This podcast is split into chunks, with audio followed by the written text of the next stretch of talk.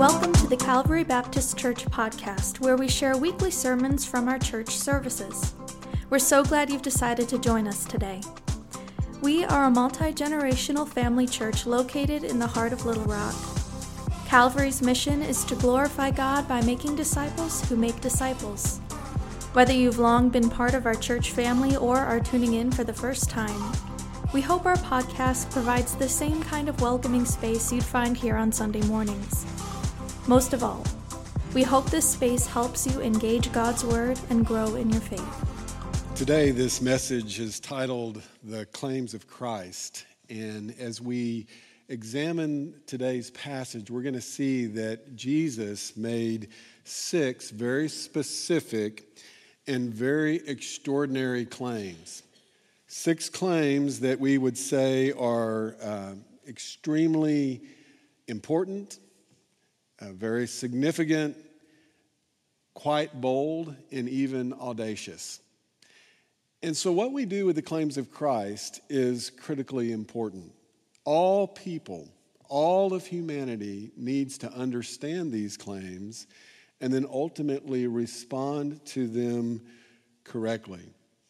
A whole, whole lot depends upon them understanding and then responding. You know, as we look at our world and we kind of step outside of our Christian circles, our Christian family, there are a lot of people who have understood that Jesus did exist. Historically, there is uh, quite a bit of, of information and writings that verify that a person named Jesus Christ did live in the first century, a Jewish man. He was executed by Roman authorities, and he did leave a very influential group of followers who ultimately created this religion called Christianity. That's a verifiable fact both in the scriptures but also in secular history. And many of those people are part of other religions. For instance, our Muslim friends believe that Jesus Christ was a great prophet, one of the greatest prophets of God, a great spiritual man. And even some atheists, a lot of atheists will say things like, Well, I do believe Jesus existed, and I believe he was a very good man, a great moral teacher, a wonderful example of, um, uh, of a good human being, an example to follow these type of things. And so, probably, uh, if you are a Christ follower, you've had occasions where you've run into either friends or family members or people that are not believers, but they will make these types of statements about Jesus. And it happens to me pretty often, just in part because I'm a pastor. And in fact, it happened just a couple of months ago when I was out on the Little Red River. It's my day off, and so I was participating in one of my favorite hobbies, and that's fly fishing. And as I was fly fishing, I came across another fly fisherman, and I'm kind of trying to learn a new style of fly fishing, in part because the old style wasn't working very well. And this guy was doing the same type of, of fishing technique. And so we struck up a conversation. We shared kind of our experiences and talked about some of the strategies. And then uh, fly fishermen like to, if you get kind of get into the sport, you like to tie your own flies. And so I've started tying some of my flies, and I showed him my flies. They're pretty simple and practical, and he showed me his flies, and they were amazing.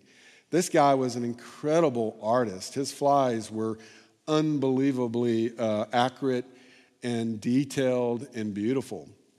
And I realized pretty early in the conversation that he was a very intelligent man. And I'm not surprised because all good fly fishermen are quite intelligent. That's another thing you need to know. And we had just a real interesting conversation about fishing, but then he it, it kind of transitioned, as it often does when you meet kind of a stranger for the first time, he asked me who I was and what I did and where I was from. And so I told him my name and I told him I was a pastor in Little Rock. And then that led us into a conversation about his spiritual journey And he informed me that his father was actually, uh, had been the, the song leader, I think is how he described it, at Harding University. And at Harding, you may know it's a Christian college. Uh, they have chapel every day. They have lots of extra worship services. This father, this man's father, was actually kind of on faculty teaching worship leadership and leading ministry events for the school. And he said, I actually attended Harding, and one of my majors was missions. And I too uh, had a, a brief stint in my life where I served as a pastor. He pastored a little country church up in the mountains, in the Ozark Mountains. He said it was a wonderful community, and he really enjoyed his experience. But then uh, there was a surprising twist in the conversation, and he told me that um, along the way he has lost his faith. And he began to tell me some examples, some things that happened in his life that kind of caused him to lose his faith. And I listened carefully. And then at the end, I just called him by name and he says, You know, it really sounds to me that you really didn't lose your faith, you just kind of lost your way. And he said, Oh, no. He said, I am an atheist. And he then began to tell me some reasons why he was an atheist. And it's some of the, the secular arguments um, against Christianity that you might be familiar with, I've heard before. But then at the end of the conversation, there was another interesting twist. He said, But you need to know, I do love Jesus. I love Jesus a lot, but I just don't believe he was the Son of God. Now, if C.S. Lewis had entered into our conversation, and many of you know who C.S. Lewis um, is and was, C.S. Lewis, um, if you don't know, he was a British theologian. He was a prolific Christian writer and became known as a Christian apologist, someone who was an intellectual who defended the Christian faith, defended Christianity. He kind of became famous through a series of lectures that he gave over the radio uh, in Great Britain during World War II. And there were these theological talks that he shared, and eventually some of those teachings, those lectures, uh, were, were published in a book called Mere Christianity. And maybe many of you are familiar with that book and have even read it. Well, in that book, he says this about people who kind of make the sorts of claims that my fisherman friend was making. This is what he said. He said, A man who was merely a man and said the sorts of things Jesus said would not be a great moral teacher. He would either be a lunatic on a level with the man who says he is a poached egg, or else he would be the devil of hell. You must make your choice Either this man was and is the Son of God, or else a madman or something worse. And then from that statement comes an argument from logic that C.S. Lewis presents. It's often described as the liar, lunatic, or Lord argument. And essentially, it just goes like this Either Jesus claims about himself, they were either true or they were false. Of course, we would all agree with that. Either they're true or they're false. Now, let's just for a moment assume that Jesus' claims were false. If they were false, there are two possibilities. Either one, he knew they were false, and yet he was still making those claims, or else, two, he didn't know they were false. So if you follow kind of the logic, if he knew they were false claims and he were still making them, what would that make him? What would that make Jesus? It would make him a liar. He was, and, not just a casual liar, he would be what we would call a bold faced liar because he's intentionally deceiving people about extremely important matters, matters of life and death. So if his claims were false and he knew they were false, he would be a liar. What about the other option? If his claims were false, but he didn't know they were false. He really believed the claims that he made about himself. What would that make him? Well, C.S. Lewis says it would make him a lunatic, a crazy man, someone who is truly insane, would only make those sorts of claims if they were not real. So that's one path you could go. The other option either he was a liar or he was a lunatic or his claims were true. And that means he would absolutely be who he said he was, and that is the Lord. The Lord of all, the Lord above all, the Lord of the heavens and the earth, Lord of lords and King of Kings. So basically, he says logically, you have to analyze and hear the claims of Jesus Christ, and ultimately, you're going to come to one of three conclusions either he was a liar, or he was a lunatic, or he is who he said he was. He is Lord. He finishes kind of this discussion by saying this You can shut him up, meaning Jesus, for a fool. You can spit at him and kill him as a demon, or you can fall at his feet and call him Lord and God.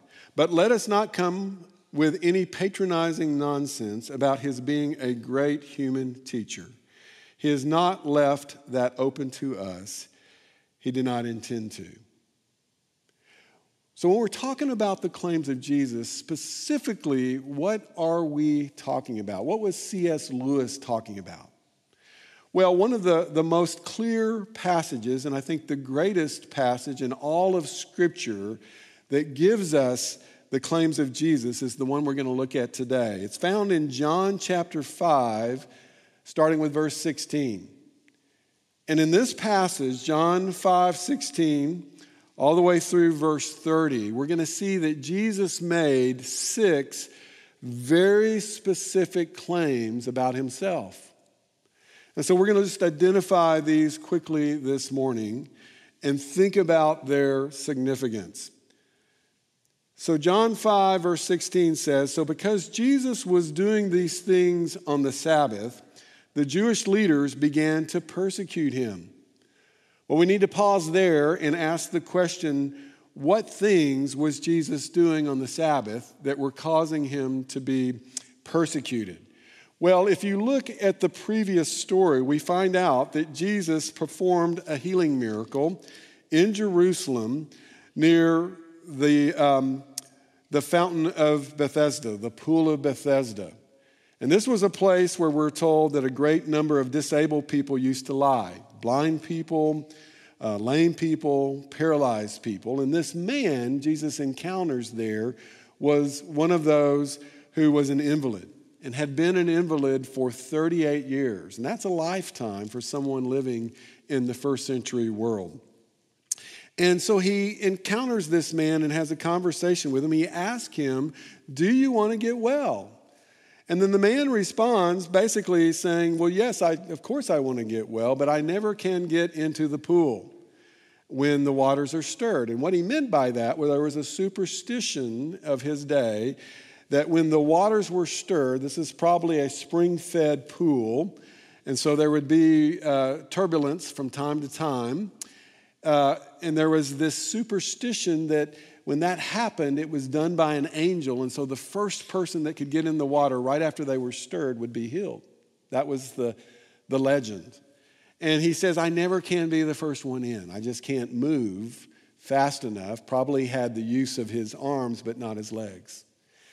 And so Jesus then just immediately pronounces a healing. He says, Get up, pick up your mat, and walk. And at once the man was cured. He picked up his mat and he walked. And he walked over to the temple, which was close to this, this pool of Bethesda.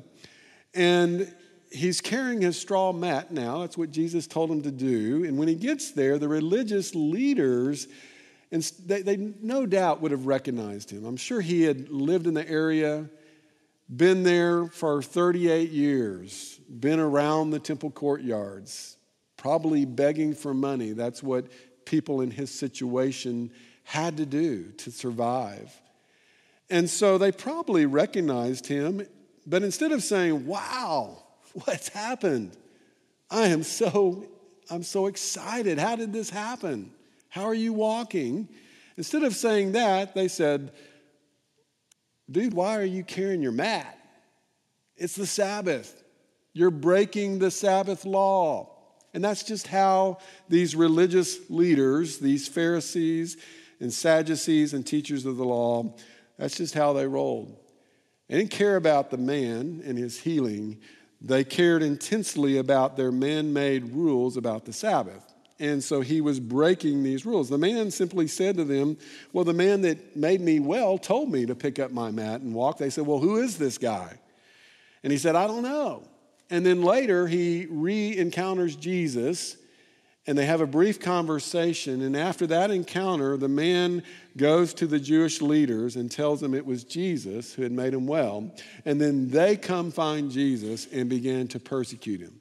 So that brings us up to speed. That's kind of the context of the story. So Jesus, verse 17 says, in his defense, he said to them, talking about the religious teachers, My Father is always at his work to this very day, and I too am working.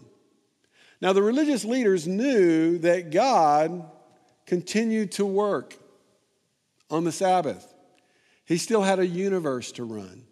He still had people to provide for. He had all of creation to, to take care of. They believed that God continued to work, but only God was allowed to. And so Jesus is saying, My Father is at work, and so I too am working. And that implies something very important that's clearly explained in verse 18. He says, For this reason they tried all the more to kill him. Not only was he breaking the Sabbath, but he was even calling God his Father, making himself equal with God. They knew what Jesus was saying. And this is the first claim Jesus claimed equality with God the Father. That's a, that's a very dangerous claim to be making to these people because that would be considered in their minds blasphemy, which is the worst of all sins and deserving of death. So they were coming after him. When it says they were persecuting him, it really meant they were wanting to kill him. All right, so that's the first claim that we see. And then we come down to verse 21 and we see a second claim. It says, For just as the Father raises the dead and gives them life, even so the Son gives life to whom he is pleased to give it. So here, Jesus is also claiming a godlike role. If you go back to the Garden of Eden and the creation of the first human being, you read about how God shaped Adam from the dust of the earth and then he breathed life into his nostrils. And the Jewish people rightly understood that God and God alone was the life giver and the life sustainer. And so now Jesus is claiming that he has the same ability the ability to give life. And he was making that claim. And so that's the second claim. Jesus claimed to be the giver of life.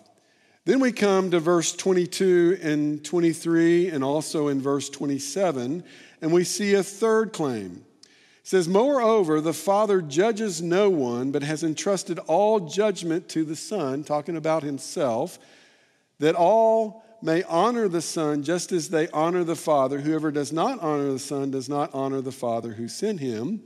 And then he kind of echoes this again or reiterates it in verse 27 and he has given him authority to judge because he is the Son of Man. So here, Jesus' claim, his, his next claim, is that he was the final judge over humanity. He was going to be the one that God the Father has entrusted with judging humanity. then we come to verse 24 and we have a fourth claim. Very truly, he says, that's a term that's used 26 times in John's gospel. Very truly, it's sometimes translated truly, truly. And it's a way, or, or sometimes it's amen, amen. It's a way of emphasis. Jesus is basically saying emphatically, I'm telling you the truth. And And this is what he says Whoever hears my word and believes him who sent me has eternal life and will not be judged because he has crossed over from death to life. So, in essence, here, Jesus claimed to determine the eternal destiny of every human being. Again, this is a, a very bold and audacious claim to be making. And then we look down at verse 28 and 29, and we have a fifth claim. We have, Jesus says, Do not be amazed at this, for a time is coming when all who are in their graves will hear his voice and come out, and those who have done what is good will rise to live, and those who have done what is evil will rise to be condemned. And this kind of joins his conversation about the ability to give life. He's now saying he has the power to raise people from the dead. Jesus has the power to raise the dead, a fifth claim. And then finally, verse 30, we have a sixth claim. Here he says, By myself I can do nothing. I judge only as I hear, and my judgment is just. For I seek not to please myself, but him who sent me. Here, Jesus claimed that everything he did was the will of God the Father. So, six very specific claims. Claims that we would say were unbelievably significant, extremely important, extremely bold, and audacious. And these are claims that Jesus has told us about himself. Self declarations. Think about this for just a moment. This is what Jesus said I am equal with God the Father, I am the giver of life, I am the final judge over humanity. I hold the destiny of every human being in my hand. I will raise the dead, and everything I do is the will of God. Now, think about if a human being other than Jesus made those claims. What would you think? What would you think about them? I'll tell you what you would think about them. You would either think probably they are delusional, uh, they are crazy, they are insane, or another way to say that, like C.S. Lewis said it, is they are lunatics. They are a lunatic. Or you might think, man, they are just bold faced liars. So you would say they are a liar. But when Jesus said this, we know it was absolutely true. He backed up what he claimed. And what he claimed was that he was all of these things and that means he was the incarnate God, the Son of God who was fully God. He came to earth fully God, 100% God, which meant that he had the ability to live a sinless life. But he was also 100% man, which meant he could have sinned but did not. And by coming to this earth as God's representative, fully God, but living fully as a human and experiencing all that we have experienced, he basically earned the right to be the Savior of mankind and the Lord of all. And that's what these claims are leading us to. Claims that all human beings need to understand. That's part of our job to help others understand these claims. That's our part of our job as Christ followers. But then it also requires a response. And it is truly a matter of life and death, how you respond to those claims.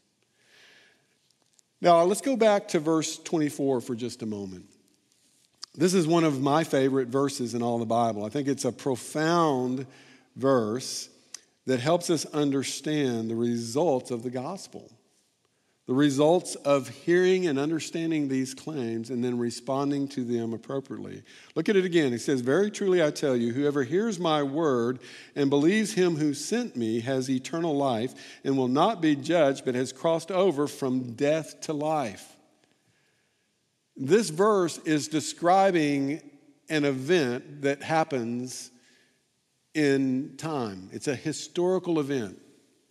When a person understands and believes the claims of Jesus and understands who he truly is and believes those claims, and then understands the result of their sin and responds to the gospel message to Jesus as their Savior, repents of their sin, and then commits their life to Him. I believe all of that is part of the decision that leads one to be saved. And what happens when that event occurs is that we literally cross over from, from death to life. One of the famous illustrations that is often used to share the gospel was real popular back when I was growing up as a, as a young Christian. It's still used today. Maybe some of you have been trained, and maybe some of you even use this illustration. It's called the bridge illustration. And in the bridge illustration, we have, I think, a diagram up here. You're basically showing someone, uh, an unbeliever, that on the left side, we have human beings, and that's where we all start out. And on the right side, there's kind of another cliff there where you have God. And then in between is this Grand Canyon Gulf this huge gulf of separation between human beings and God because of sin. We're all sinners. We've all fallen short of God's glory. God is not a sinner, He's holy, He's perfect, and He cannot associate with sin. So there's this, this Grand Canyon gulf caused by our sin that separates us from a holy God. And so then we see that arrow pointing back from God. What God did, this is what the Bible tells us, really after Genesis 3. The whole Bible is about God's rescue plan for fallen, sinful humanity. And ultimately, that plan climaxes, the climactic event is when he sends his son Jesus to this earth to live the perfect life among us, then to die a sacrificial death for us. And by doing that, he provides a way for us to cross over and go from death to life. And we do that by putting our faith, believing the claims of Jesus, and asking him to be our Savior, forgive us of our sins, and then asking Him to be our Lord. And so there's another arrow that we could put going the other direction. And that arrow is what John 5 24 is talking about. When a person hears the gospel, the claims of Jesus, understands them, responds to them, there is an event in eternity where your eternal destiny in all things good change. It changed from bad to good. And we need to realize that this crossing over is a miracle. I call it the miracle of salvation, or you could call it the miracle of conversion. I want you just to think about some of the things Scripture says changes when you and I cross over. When we go from being unsaved to saved. And I'm just going to give you kind of a, a quick little chart here, and we actually have this uh, at the end there's a QR code if you want it from, if you can get it from your phone, you can just get it or we'll send it to you. Uh, if you want this information, it has scriptures that kind of reference this. But here's some things. When we are unsaved, we are considered lost. Luke 15 tells us that. But the same passage tells us that when we believe the claims of Jesus, repent of our sins, commit our lives to Jesus, then we are found. So you go from being lost to being found. John 3:16 says that when we are unsaved, we're perishing, and then when we get saved, Colossians 1 tells us that we are rescued. Again, God has a rescue plan. It's unfolded in the pages of the Bible, and it climaxes in Jesus and his life, death, burial, and resurrection. We are considered condemned while we're in our sins, John 3:18 says, but then it also says, but when we come to Christ in faith, we're no longer condemned. We're considered dead in our sins. 1 Corinthians 15 says, and then when we come to faith in Christ, we are alive. And that echoes what John 5 24 is saying. We cross over from death to life. So just take a moment and look at that first chart and reflect upon that for just a second. I mean, that is extraordinary in terms of what happens to you and your future because of the gospel of Jesus Christ. You get to cross from the left side and all of those realities that are horrific, and then you get to come over to the right side where you're saved, and those are so beautifully good. It's amazing, it's miraculous. But it doesn't stop there. Let's go to another chart. It says when we're unsaved, we're born in sin. Psalm 51 says that. And then we're saved, we're born in the Spirit. John 3, verse 8.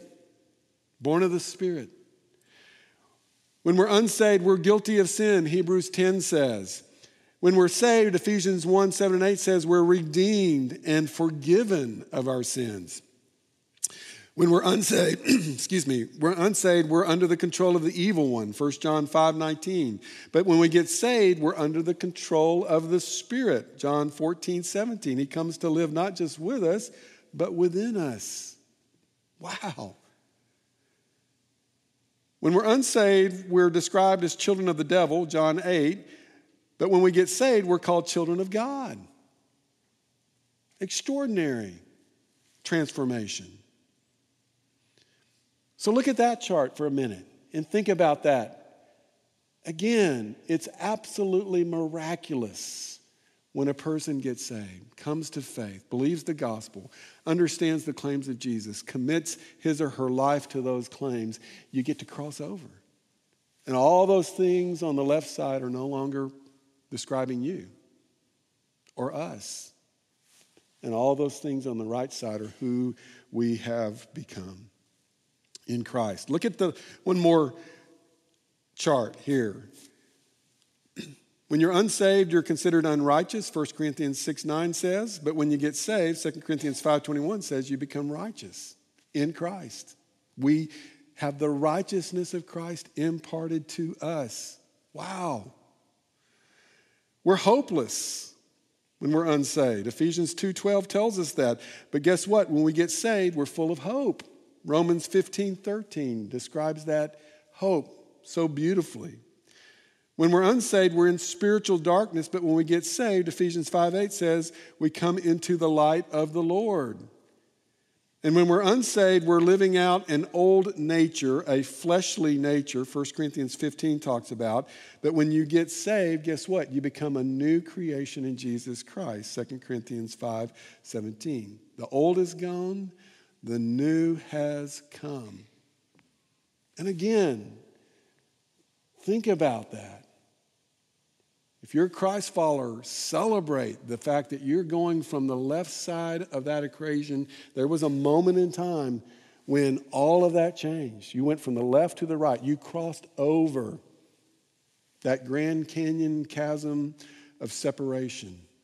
And you now have a relationship with your Creator God who loves you, who paid the price for you to be able to cross over. And now He walks with you and within you. And He's promised you this glorious, glorious future in heaven and eternity with Him directly, physically, forever.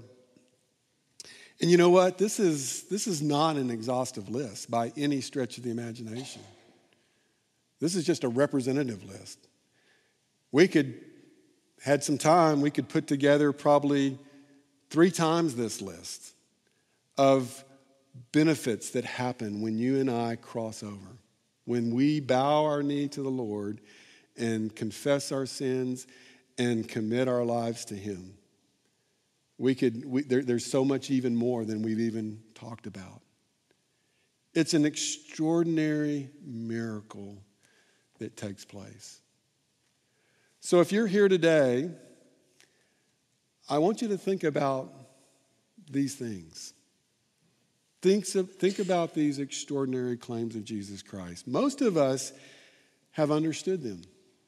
Most of us had a moment in our lives where we understood them, and in faith, we confessed our sins and we told the Lord we want Him to be our Savior and our Lord. I think those go hand in hand. Not just our Savior, our Savior and our Lord.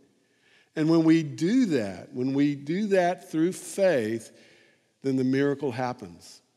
And you know what the Bible says happens? If you look at Luke 15, when that miracle happened for each one of you that's already made that choice, there was a moment in time when all of heaven stopped. You know what they did? They celebrated. They celebrated your solitary life and your salvation. And the angels were part of that celebration with God the Father, the Son, and the Holy Spirit. And I believe all the people that are already there in heaven. Celebrating you. It was your, your name that was on the, the banner of the banquet table that day, in that moment. That's amazing. That's glorious. That's who our God is. And that's what you have received when you made that decision. And now for you, it's just for, for us, we all are, are now living out that lordship side of it. And that is kind of a day to day process. Lordship means we take ourselves off the throne of our lives, we put Him on the throne of our lives.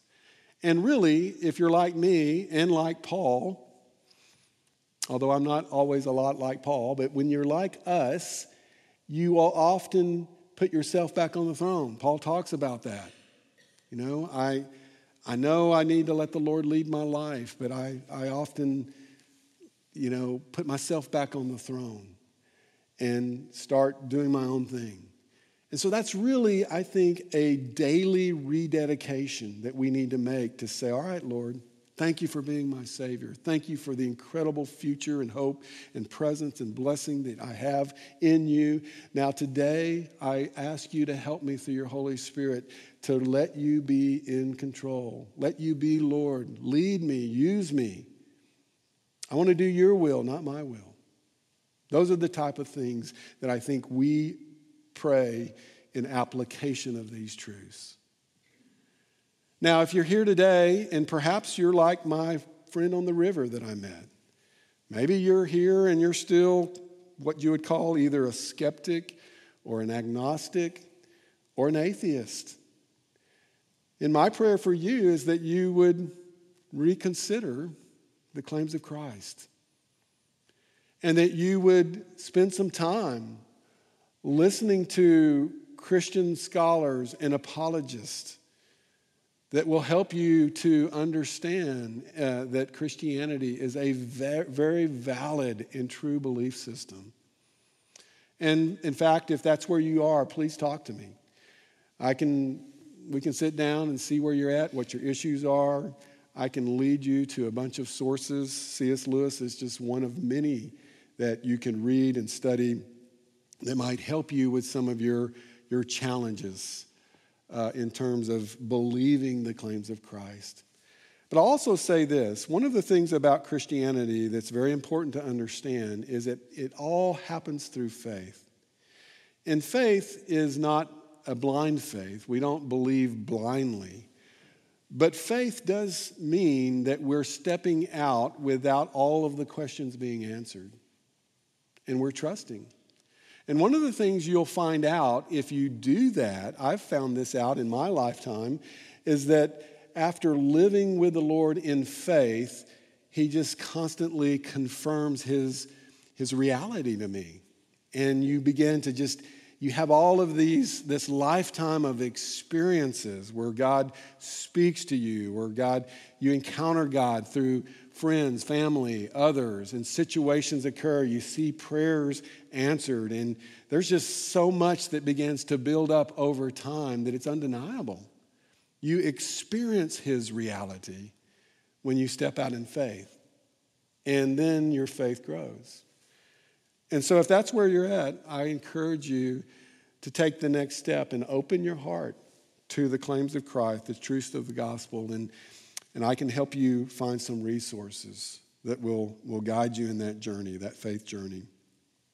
And then there might be a, another type of person here that maybe just for the very first time you're understanding the gospel, all that we've been talking about, and the importance of the claims of Christ, and the importance of confessing your sins, the importance of having that moment where you confess your sins and commit your life to Him, where this miracle will happen for you. In that moment, if it hasn't happened yet, it can happen today.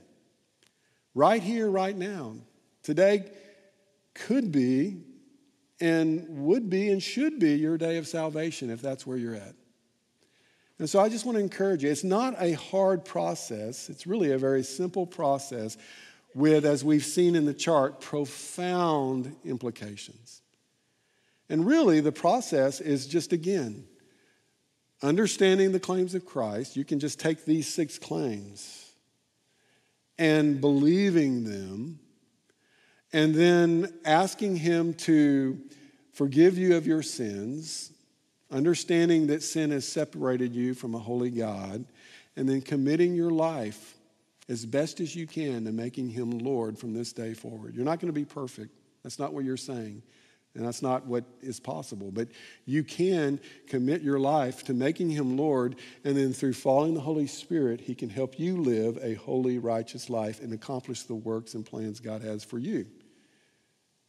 And that event, when you sincerely make that confession and take that step of faith, then the miracle occurs. And it can occur for you today. And that's my prayer. Thank you for listening to the Calvary Baptist Church podcast. If you don't already have a church home, we invite you to join us in person each Sunday morning. Our contemporary worship service is at 9 a.m. and our traditional service is at 11:15. For more information, be sure to check out our website cbclr.org.